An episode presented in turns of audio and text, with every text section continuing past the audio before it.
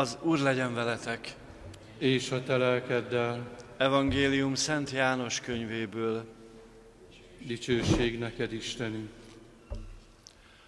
Abban az időben Jézus átment a Galilei tengernek, vagyis Tibériás tavának a túlsó partjára. Nagy tömeg követte, mert látták a csodajeleket, amelyeket a betegeken végbevitt. Jézus fölment a hegyre, és ott leült tanítványaival együtt. Közel volt a húsvét, a zsidók ünnepe. Amikor Jézus felemelte szemét, és látta, hogy nagy tömeg jön feléje, így szólt Fülöphöz. Honnan vegyünk kenyeret, hogy legyen mit enniük? Ez pedig azért kérdezte, hogy próbára tegye, mert ő tudta, hogy mit fog tenni. Kétszáz dénár áru kenyér sem elég nekik, hogy mindenki kapjon valami keveset, felelte Fülöp. Az egyik tanítvány András, Simon Péter testvére megszólalt. Van itt egy fiú, akinél öt kenyér és két hal van, de mi ez ennyinek? Jézus meghagyta, telepítsétek le az embereket. Sok fű volt azon a helyen, letelepettek hát, szám szerint mintegy ötezren voltak, csupán a férfiak.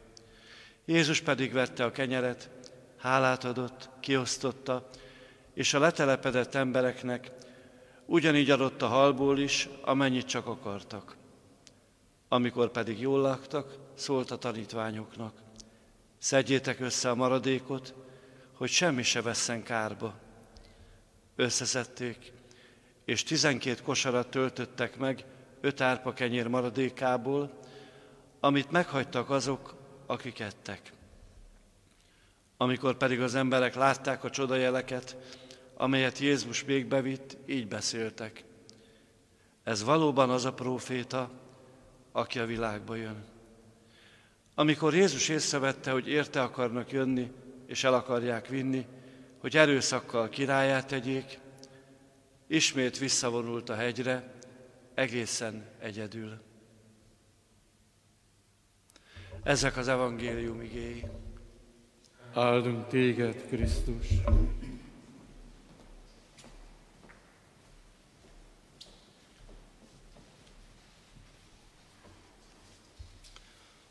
Krisztusban, kedves esvereim, most húsvét után a Szent Lecke eh, mindig a korai egyháznak a, a eseményeiből közel egy részletet, úgy bevezet bennünket az, hogy, hogy ők hogyan fogadták be a húsvétnak a szent titkát, hogyan adták tovább, de azt a harcot és azt a, a gonosz a harcát, amivel meg akarta semmisíteni a Krisztusi követőket.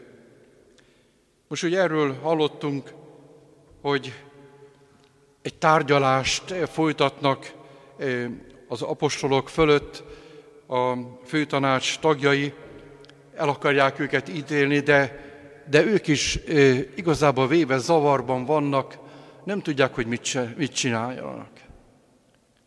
Úgy azt gondolták, hogy ha Jézust megölik, akkor mindennek vége lesz, a tanítványok széjjel szaladnak, a, azok, akik követték Jézusnak a tanítását, azok is é, hát otthon maradnak, és befejeződik minden, hiszen a félelem az egy nagy dolog.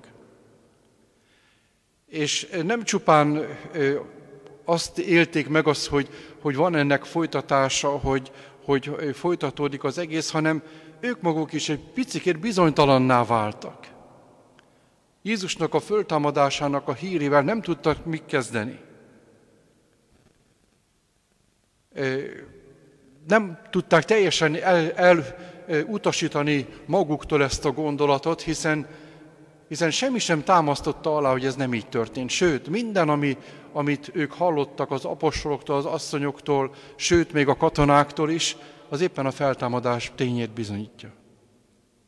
És ebben a tárgyalásban főtanácsnak egyik közismert tiszteletben álló tagja, Gamáliel nevű farizeus, ő kér szót, kiküldi az apostolokat, hogy ne előttet mondja el a gondolatait, de egy nagyon érdekes dolgot vet föl.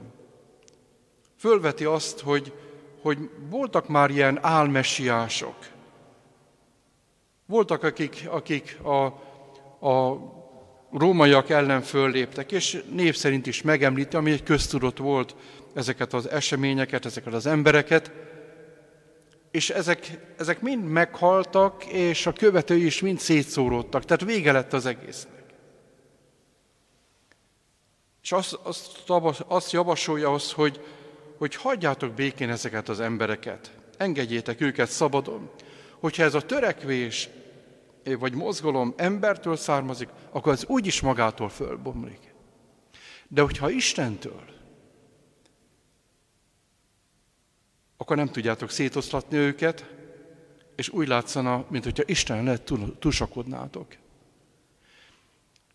És szerintem ebbe benne van, hogy Gamalielben is a, a hit az, az öm, ott motoszkál, Jézusban vetett hit ott motoszkál a szívébe, mert ő is ezeknek az eseményeknek, hogy hogyan ítélték el Jézust, hogy, hogy hogyan feszítették keresztre, és magát a feltámadásnak a eseményeit is nyilvánvalóan, hogy, hogy, hogy, hogy gondolatban követte. És én el tudom képzelni azt, hogy ő benne is megszólal a hit, hogy ő volt a messiás. És éppen erről akarja lebeszélni az embereknek, hogy, hogy csináltuk ezt a, ezt a borzasztó dolgot, hogy elítéltük az Istent, elítéltük a messiást, hogy ezt ne folytassuk, hogy álljunk le ezzel. Nem mer még nyilvánosan így kiállni, bár azért ez egy eléggé, eléggé mondjuk bátor tett volt Gamálieltől. És egy befejező gondolat, hogy amikor megbotozzák őket, és rájuk parancsolnak, hogy ne beszéljenek Krisztusról, akkor örvendezve, ez a, ez a mondat nagyon, nagyon szívben markol, hogy akkor örvendezve távoztak a főtanásból, mert méltónak bizonyultak, hogy Jézusért gyalázatot szenvedjenek. Nem voltak ők, ők ö, ilyen mazohisták, hogy, hogy szeretik a szenvedést. Szó sincs róla, sőt, előtte nagyon féltek, nagyon bemutatták a félelmüket. De most már ott volt a Szentlélek a szívükbe. És a Szentlélek, aki okozta ezt a szabadságot, hogyha, hogyha meg, hogy megvárnak, akkor is én szabad vagyok, mert Krisztushoz tartozok. Na ez az örömhír, az, ami annyira kellene a világba, ez a, ennek az örömnek a megtapasztalása, és bennünk, bennünkbe, bennünk keresztényekben is, Krisztus követőkben is, hogy, hogy ne csak megszokásból és, és tradícióból ö, gyakoroljuk a vallásunkat, hanem tényleg ebből a, ebből a örömből az, hogy én Krisztushoz tartozok, vele nekem személyes kapcsolatom van a Szent Lelke által. Ma ezt próbáljuk úgy magunkba fölízítani és hálát adni a meghívásunkért, hálát adni az életünkért. Amen.